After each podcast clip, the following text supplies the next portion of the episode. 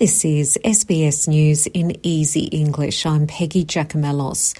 An Australian climber has died on Mount Everest, becoming the 10th fatality on the world's tallest peak this season. 40 year old South Australian Jason Bernard Kennison who lived in Perth, passed away after becoming unresponsive at the summit on Friday.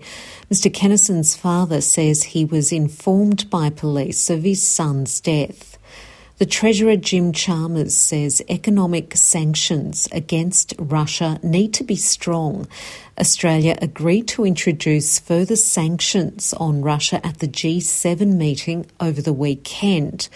The new sanctions target 21 entities, including Russian petroleum companies and banks, and three individuals, as well as a ban on the export of all machinery and related parts to Russia. The sanctions against Russia need to be as robust as possible.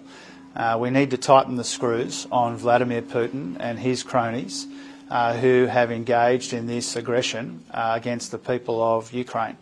Uh, and the statement out of the G7 and statements that we have made previously recognise the fact that sanctions do give us the opportunity to tighten the screws on that regime.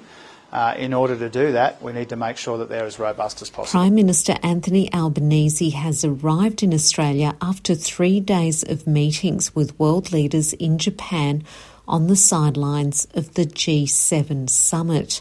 Mr. Albanese met with US President Joe Biden for a bilateral meeting as well as in a Quad Leaders Forum alongside the Indian and Japanese Prime Ministers after the original summit in Sydney was cancelled. Indian Prime Minister Narendra Modi is still travelling to Australia and will land in Sydney today. He will hold talks with Mr. Albanese as well as unveil a foundation stone at the entrance to Little India in Sydney's Harris Park. There, restaurant owner Suraj Panchal has created a dish in honor of Mr. Modi. We've been very, very excited. We've been trying to, you know, uh, pump up the momentum of everyone over here. Uh, so excited that, you know, uh, if, you know, the Indian Prime Minister walks in, in in Harris Park, it's been a, will be a huge boost for, for the businesses over here. The Climate Council says Australia's current transport mix is unsustainable. In a new report called Shifting Gear, it reveals Australia's use of private vehicles for four out of five trips, compared to just 14% public transport and 5% active transport, such as cycling or walking.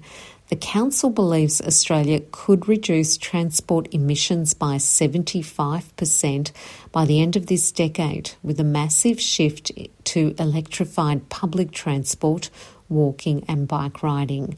Transport is the biggest source of Australia's greenhouse gas emissions after energy.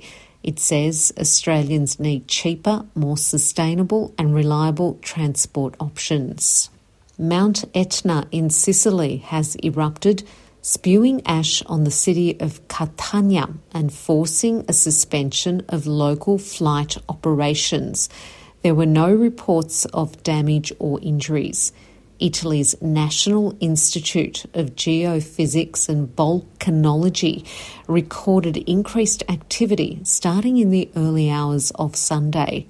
As a precaution, civil protection authorities raised the alert level for the area.